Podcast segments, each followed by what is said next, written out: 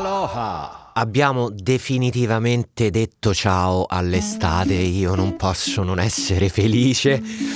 No, se devo essere sincero, per carità, io amo le Hawaii, tutto quello che hanno rappresentato per me, amo quell'ecosistema, quei paesaggi, anche vabbè, una determinata fascia di persone, non tutte le persone che ho incontrato alle Hawaii, però oh, niente, cioè io quando arriva il freddo mi illumino d'immenso, sono, sono veramente felicissimo. Meno felice quando poi si tratta di prendere il monopattino e di venire in studio, perché in quel caso, in quel caso no, ma più che altro perché ho un problema alle dita, sono sempre perennemente ghiacciate e sul monopattino di autunno slash inverno eh, praticamente c'è un crollo delle prestazioni a livello di articolazioni che è veramente spaventoso. Ma comunque, tolto questo piccolo preambolo, come mi stai? Come va? Allora, um, oggi è una puntata veramente molto pregna di significati perché lo spunto nasce da un messaggio che ho ricevuto circa la musica e l'intelligenza artificiale e a me questa cosa mi triggera sempre in maniera potentissima perché sono del parere che un sacco di cose siano state dette ma non a 360 gradi, cioè sia stato approfondito solo ed esclusivamente un lato della questione, ignorando completamente tutto il resto. Molto spesso si assiste ad isterismi in piena regola di artisti eh, disperati, depressi, eh, che non vedono via d'uscita, che sono profondamente convinti che il loro tanto agognato lavoro eh, verrà meno di qui ai prossimi due mesi, perché ormai ci siamo, ormai non contiamo più niente. E in qualche video che ho fatto sull'intelligenza artificiale, fra i commenti era venuto fuori pure qualche estraneo, no? il commentatore estemporaneo che commentava con adesso vi fregano il lavoro, ora smettete di lavorare. Più altri che dicevano è finita la pacchia, che non so per quale motivo poi si pensi che questo lavoro sia una pacchia, in realtà non lo è. Cioè può esserlo, ma co- come tutti i lavori, insomma, cioè non è niente di così esclusivo. Quindi, la cosa che a me preme un sacco eh, per quanto riguarda l'argomento musica intelligenza, artif- intelligenza artificiale non è tanto creare l'ennesimo spazio in cui parlare delle solite cose, ma andare a parlare delle cose che ancora nessuno dice. E cioè, Innanzitutto rispondiamo alla domanda, la musica artificiale può realmente togliere il lavoro ai musicisti, compositori, music producer? Risposta no, ma proprio no, ma senza neanche pensarci nel giro di... ma proprio nel giro di mezzo secondo io ti dico ma che sei scemo? No, a seconda poi delle varie nicchie di mercato, delle varie nicchie musicali, sia che si tratti di production music, sia che si tratti di hit che vanno prima in classifica, No, proprio non ce lo può levare, perché per far andare una canzone bene non si tratta di eh, ricreare il perfetto algoritmo matematico, ma si tratta di una serie di cose, di una congiunzione astrale unita ad un budget della Madonna che io penso francamente che sia quantomeno impossibile da ricreare a tavolino, o meglio ci si può avvicinare, magari si possono comunque raggiungere dei bei, dei bei risultati, ma da qui a dire che un, un'intera categoria di, la, di lavoratori improvvisamente cessano di esistere mi sembra un pelino troppo, quantomeno adesso, magari fra 10-15 anni forse sarà più probabile che il musicista così come lo conosciamo noi ora non ci sarà più, ma ora in questo momento direi che forse stiamo un po' esagerando. Di musica creata a tavolino per andare bene in classifica, negli anni 90 ne abbiamo viste veramente troppe, a partire dalle, dalle Spice Girls, Take That, boy band, no? che univano comunque il mercato dell'intrattenimento con dei prodotti pop tutto sommato fatti molto molto bene, eh, è inutile negarlo, quel pop prodotto da quelle persone era veramente un pop di tutto rispetto. Però, se prendi la formula, non è detto che ti escano fuori sempre le Spice Girls, può anche essere che magari ti escano fuori le Lollipop, che se sei un vecchione come me probabilmente ti ricorderai.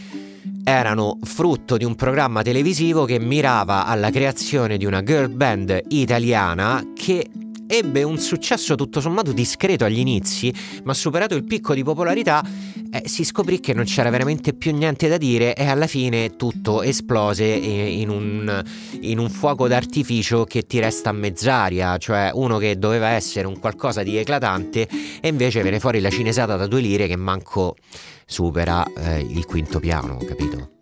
Se ci mettiamo a parlare poi di composizione in piena regola, non è che la situazione migliori poi così tanto. Sto prendendo come riferimento Music LM di Google, Music Gen, più vari ed eventuali.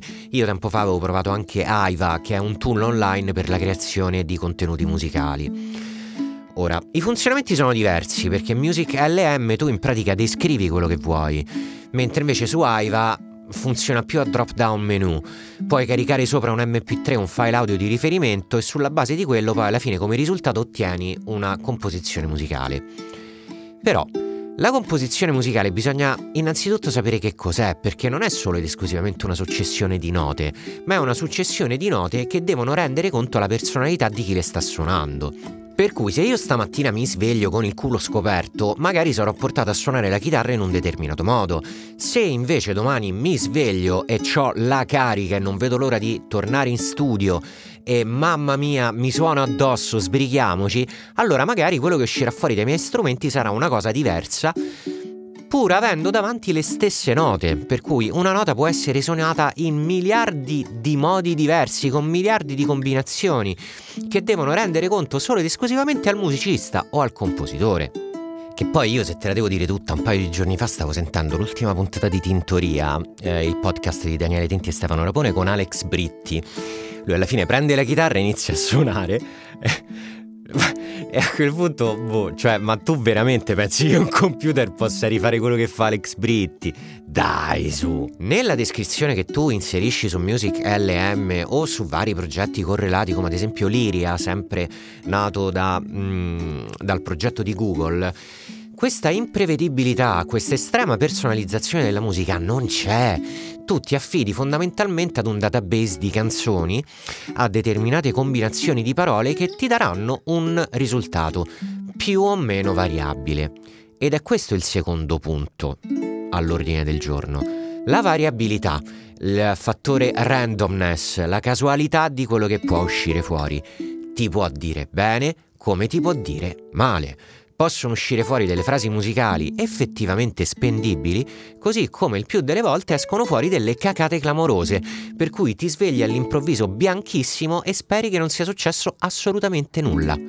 Se questa cosa può andarti più o meno bene quando si tratta magari di creare qualche loop che poi verrà utilizzato all'interno di un beat o comunque di un pezzo più elaborato fatto da una persona, quindi da un essere umano, al contrario, questa cosa ti va malissimo quando ti affidi magari ad un prodotto di musica per immagini in cui la musica deve sottostare a quello che avviene su schermo e quindi deve seguire il mood, deve seguire le transizioni, i cambi di scena, i crescendo e soprattutto le revisioni che poi alla fine ti dà il cliente.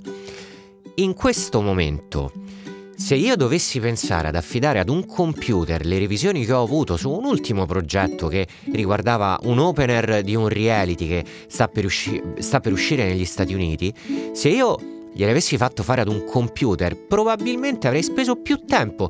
Occhio, non ti sto dicendo che non l'avrebbe potuto fare, ma avrei speso sicuramente più tempo per descrivere con determinate parole chiave, in maniera accurata, quello che il cliente mi aveva chiesto.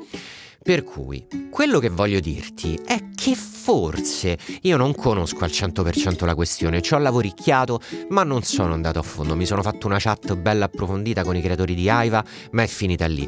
Però ecco, quello che ti voglio dire è che magari forse io riesco anche ad ottenere un buon risultato, ma in quanto tempo?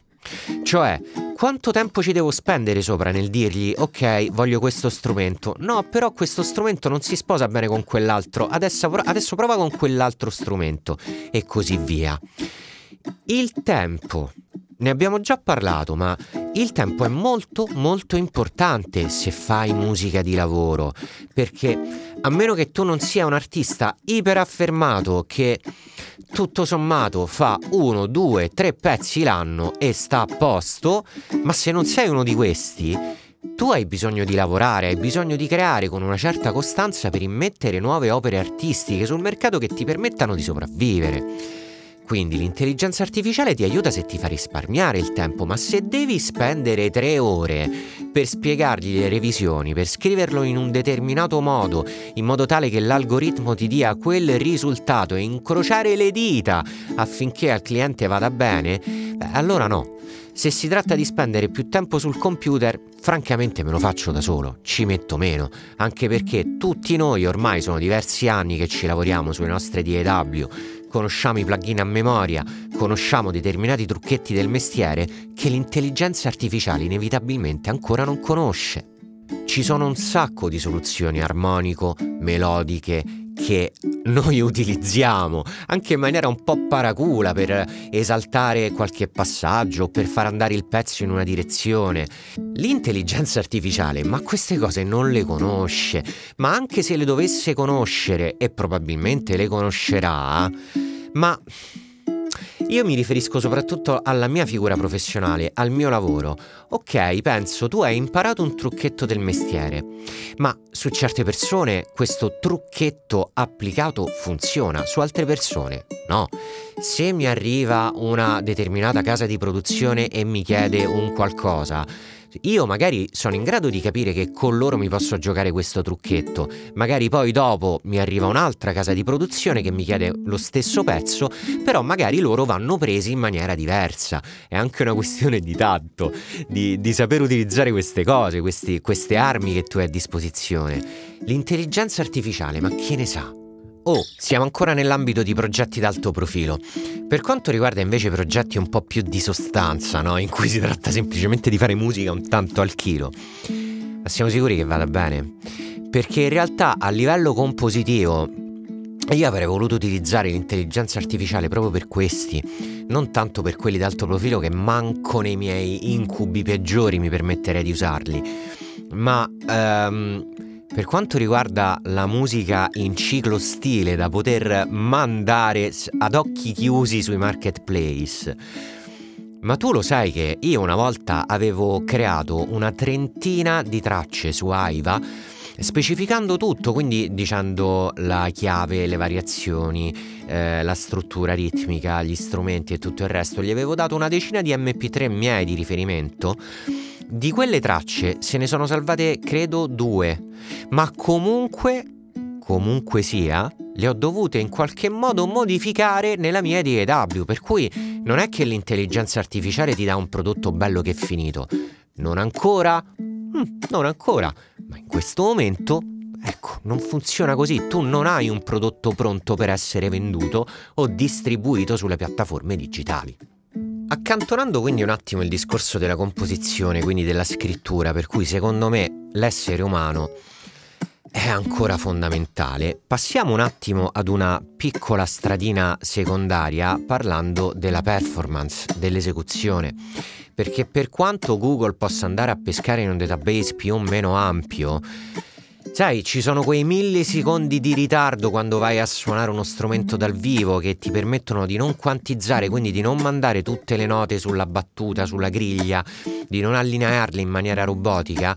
E questa cosa, per quanto possa essere fatta anche da un computer, attraverso un processo di humanization, quindi di umanizzazione, che prevede appunto di spostare la nota un pelino prima e un pelino dopo, per quanto quindi possa essere fatto anche dal computer, ripeto quello che ho detto prima, è tutto randomico, è tutto casuale.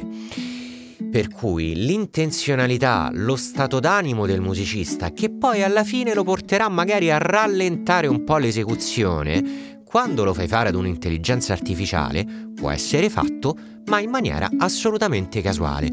E questo, alla fine, nel tuo brano musicale che poi vai ad ascoltare nelle cuffiette, si sente come e rende il tutto, non dico freddo, asettico, senza senso, ma lo rende strano, lo rende più...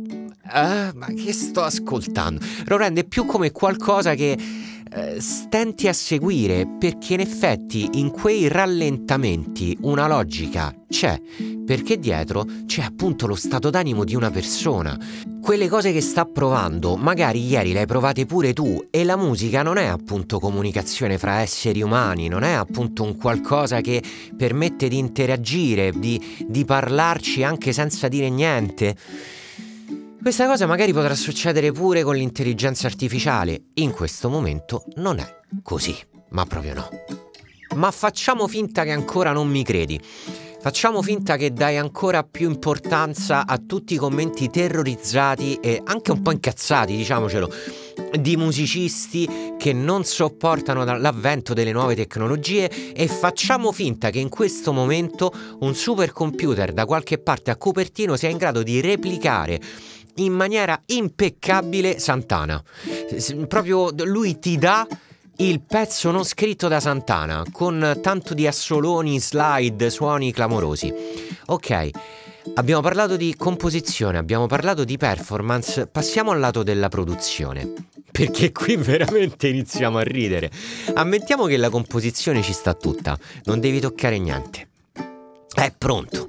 Ammettiamo che la performance sia quanto di più vicino a quello che ti possa dare un essere umano. Quindi tutto combacia. Ora si tratta di realizzare il pezzo. Come lo fai senza i suoni giusti che vengono utilizzati dall'industria da svariati anni?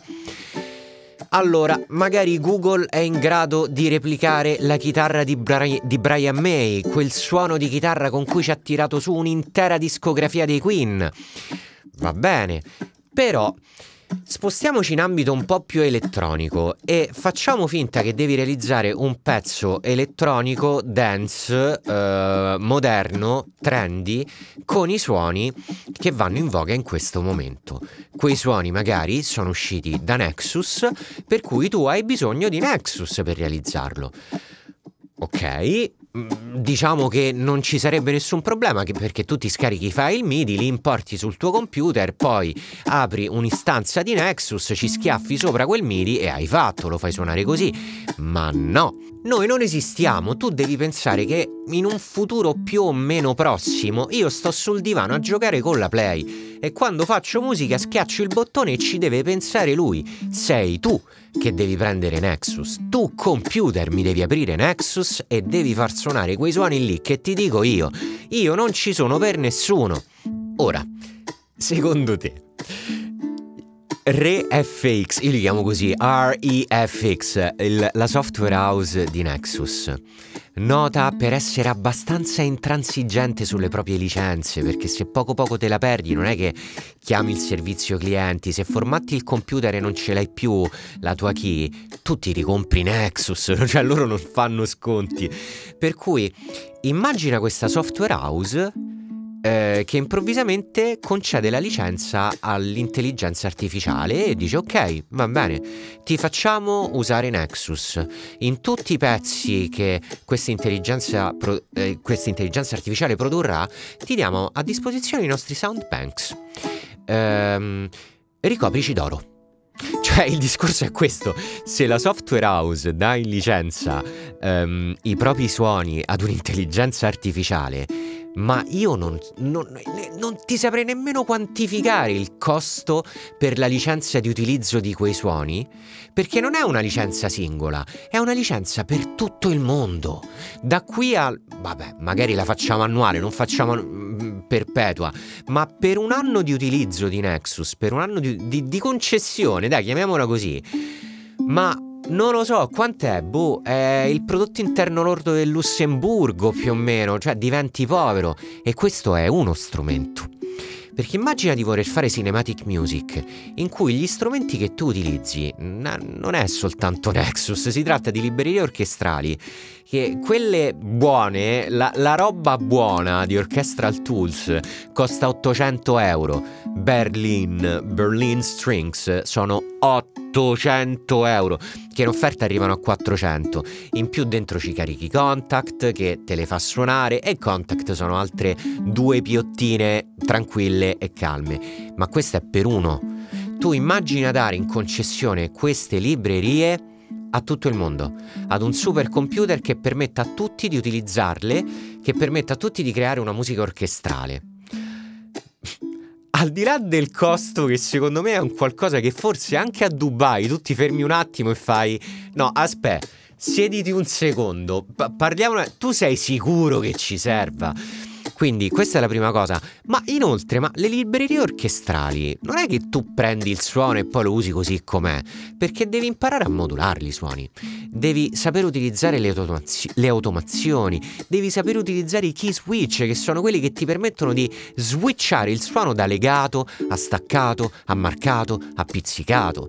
Anche per Nexus, ma le modulazioni dei, dei synth, i filtri, ma quelle sono cose che fanno parte dell'ABC di qualsiasi produttore di musica elettronica. Non puoi pretendere che una volta che ti danno in concessione Nexus, ok bella, hai fatto manco per niente. Però qui ritorniamo al discorso della composizione, della produzione, de- della performance più che altro. Il discorso relativo alla produzione è che, ok, magari mi puoi anche aver scritto un pezzo perfetto, ma i costi di realizzazione sono qualcosa di cui tu non hai nemmeno idea di quanto potrebbe costare. Questo almeno è quello che penso e quello che ipotizzo, perché poi di questo lato io non credo di aver, le- di aver letto nulla al riguardo, che poi è una delle cose più importanti, perché se tu fai un pezzo e punti ad arrivare in alto in classifica e non utilizzi quei suoni lì che si trovano in alto in classifica, tu lì sopra non ci vai manco per sbaglio. È inutile che parliamo, no, ma se il pezzo è buono poi alla fine ci arriva. Se vabbè. No, non succederà. Se tu non hai il budget della casa discografica che ci crede e non usi quei suoni e non sei magari una persona che già un minimo, beh, minimo, una fanbase abbastanza grossa che ti ci spinge lì sopra. Ma aspetta e spera. Lì sopra tu non ci finisci neanche con tutte le tue forze. Per cui tu puoi anche aver risolto la composizione, la performance, l'esecuzione, ma se non ti garantisci l'utilizzo di quei suoni lì, ma... Eh, tu devi andare a prendere il compositore che in questo momento si trova sereno e tranquillo come un gatto sul divano e lo devi andare a stuzzicare con la piuma sotto il naso, lo devi obbligare a tornare al computer per prendersi cura di questi file che tu hai appena creato. Ora, potrebbe esserci anche una sorta di retaliation, cioè mm, va bene, gliel'hai fatto fare al computer, ma veditela tu. Il compositore potrebbe tranquillamente dire veditela tu, solo che noi dobbiamo lavorare, quindi ok, tranquillo, mi dai, mi dici penso io. Però Ritorniamo al, prima al discorso di quanto potrebbe chiedere eh, Re FX per la concessione di Nexus. In questo caso il, compositore secondo te la prende alla leggera oppure in qualità di neo operatore intelligenza artificiale musicale ti carica il lavoro tipo e lo porta a 3.000 euro, ti, ti chiede una cifra improponibile. Potrebbe succedere. Non lo sappiamo perché è un'ipotesi, siamo, siamo ormai, stiamo quasi vaneggiando, però potrebbe succedere. Così come potrebbe anche succedere che in un futuro la figura del compositore ehm, venga sdoganata in funzione di operatore e allora a quel punto lo fanno tutti, è anche più semplice farlo e quindi automaticamente il costo si abbassa. Eh, per un'operazione di questo tipo chiederemmo molto molto meno, pena il non lavorare e morire di fame e di stenti. Ad ogni modo, l'intelligenza artificiale è comunque una realtà che io stesso utilizzo. L'ho utilizzata in diversi pezzi, eh, in maniera funzionale però, non in maniera stupida, cioè non la uso per farmi dire gli accordi che devo suonare. Ho studiato musica anche per questo, no? Però la posso utilizzare in qualche circostanza e fra le altre cose ne ho pure parlato nel mio corsetto di Bedroom Music Production che è su johnton.net. Eh, anche perché credo, e questa cosa non, non, l'ho vista in giro, però credo che ad oggi qualsiasi corso di produzione musicale debba necessariamente avere un modulo in cui parla proprio di questo, perché non, non si può trascendere. È un po' come andare a scuola e non tenere in considerazione l'esistenza del computer. Eh, ormai i tempi sono cambiati e ormai fa parte della quotidianità, della nostra quotidianità. C'è chi la usa in un modo, chi in un altro non condivido nella maniera più assoluta la visione apocalittica di quelli che magari neanche lavorano in questo settore, che pensano che tutto sia destinato a finire. Questa cosa in realtà sto pensando un po' al passato, quando abbiamo visto chiudere una marea di fotografi, i posti dove andavi magari a far sviluppare le foto, perché con l'avvento della digitale in effetti veniva meno um, questa figura. Però Qui è, è, un pelino diverso perché comunque ci si legano anche altre industrie, soprattutto quando fai musica per immagini. Eh, ci si legano un bel po' di risvolti lavorativi dietro, mentre magari, mentre magari in quei negozi il grosso del fatturato veniva dato soprattutto dal, dal cliente privato che andava lì magari a sviluppare le foto delle vacanze. Per cui è una situazione diversa. Se vogliamo dirla tutta, poi, visto che abbiamo parlato di librerie orchestrali poco fa, ma allora anche quello potrebbe essere considerato come un pericolo enorme e non mi sembra ci sia così tanto scalpore, oppure non mi sembra si sia parlato così tanto del fatto che una marea di violinisti, di violisti, cellisti o comunque musicisti d'orchestra di fatto ad oggi non lavorano perché un compositore, per una questione di tempo, di ottimizzazione di budget, molto spesso preferisce affidarsi a delle librerie che suonate su una tastiera ti danno eh, come, come risultato tutto sommato un buon suono, molto credibile. È chiaro che non è paragonabile alla registrazione dal vivo, però funziona e molto spesso quando ti trovi a lavorare con un progetto che devi consegnare il giorno dopo, se non ricorri alle librerie semplicemente non lo fai. È così. Però comunque il lavoro di musicista d'orchestra di fatto continua ad esistere è cambiato, si è evoluto. Um, mi è capitato di vedere uh, diversi musicisti incidere il proprio strumento per una libreria magari di uno sviluppatore nuovo. Per cui ci sta, si può fare, è nella naturale evoluzione delle cose. Bisogna soltanto capire come riadattarsi, come riadattare la propria visione musicale con i tempi che inevitabilmente corrono.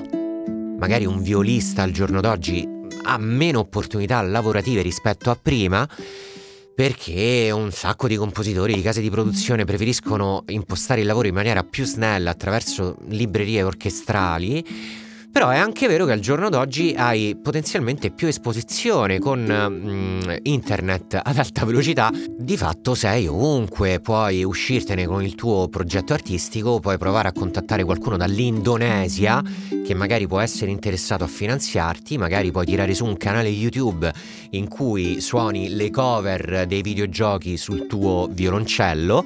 Storia vera. Ehi, hey, Tina Guo, lo so che sei lì. Eh, però lo vedi, Tina Guo poi alla fine va a suonare con Hans Zimmer, eh, per cui ci sono un sacco di opportunità che prima non, che prima non c'erano che eh, ovviamente devi essere in grado di saper cogliere. Devi pensarla in maniera creativa, prima magari non era così, prima era molto più schematico, era molto più dritta la questione, oggi non è così. Oggi quelli dritti e schematici molto spesso muoiono di fame. Per chiudere il discorso comunque, l'intelligenza artificiale, il fatto di far fare, più a grandi linee, ad un computer quello che prima veniva fatto da un essere umano, non è un pericolo, è una realtà, è una realtà che per certe questioni abbiamo visto che secondo me non è ancora neanche lontanamente pronta per farlo. In un futuro secondo me continueranno ad esserci tutte quelle componenti per cui sarà altamente improbabile ehm, delegare questo processo creativo completamente ad una macchina. Magari ecco sì, qualcosa sì, ma non tutto.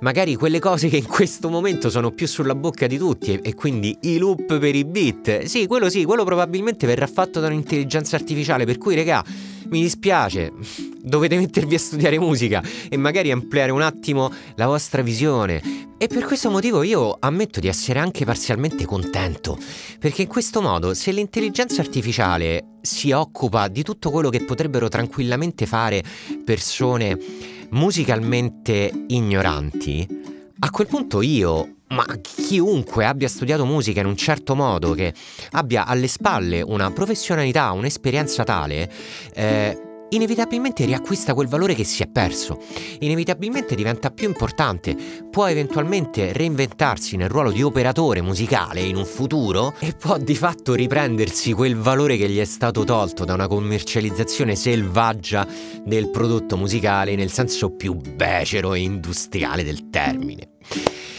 Allora, detto questo, madò, mi sono dilungato, siamo arrivati veramente a 30 minuti in un attimo, a me pareva di stare ancora a 5. Allora, Oh, senti, io come al solito ti ringrazio veramente un botto di stare qua.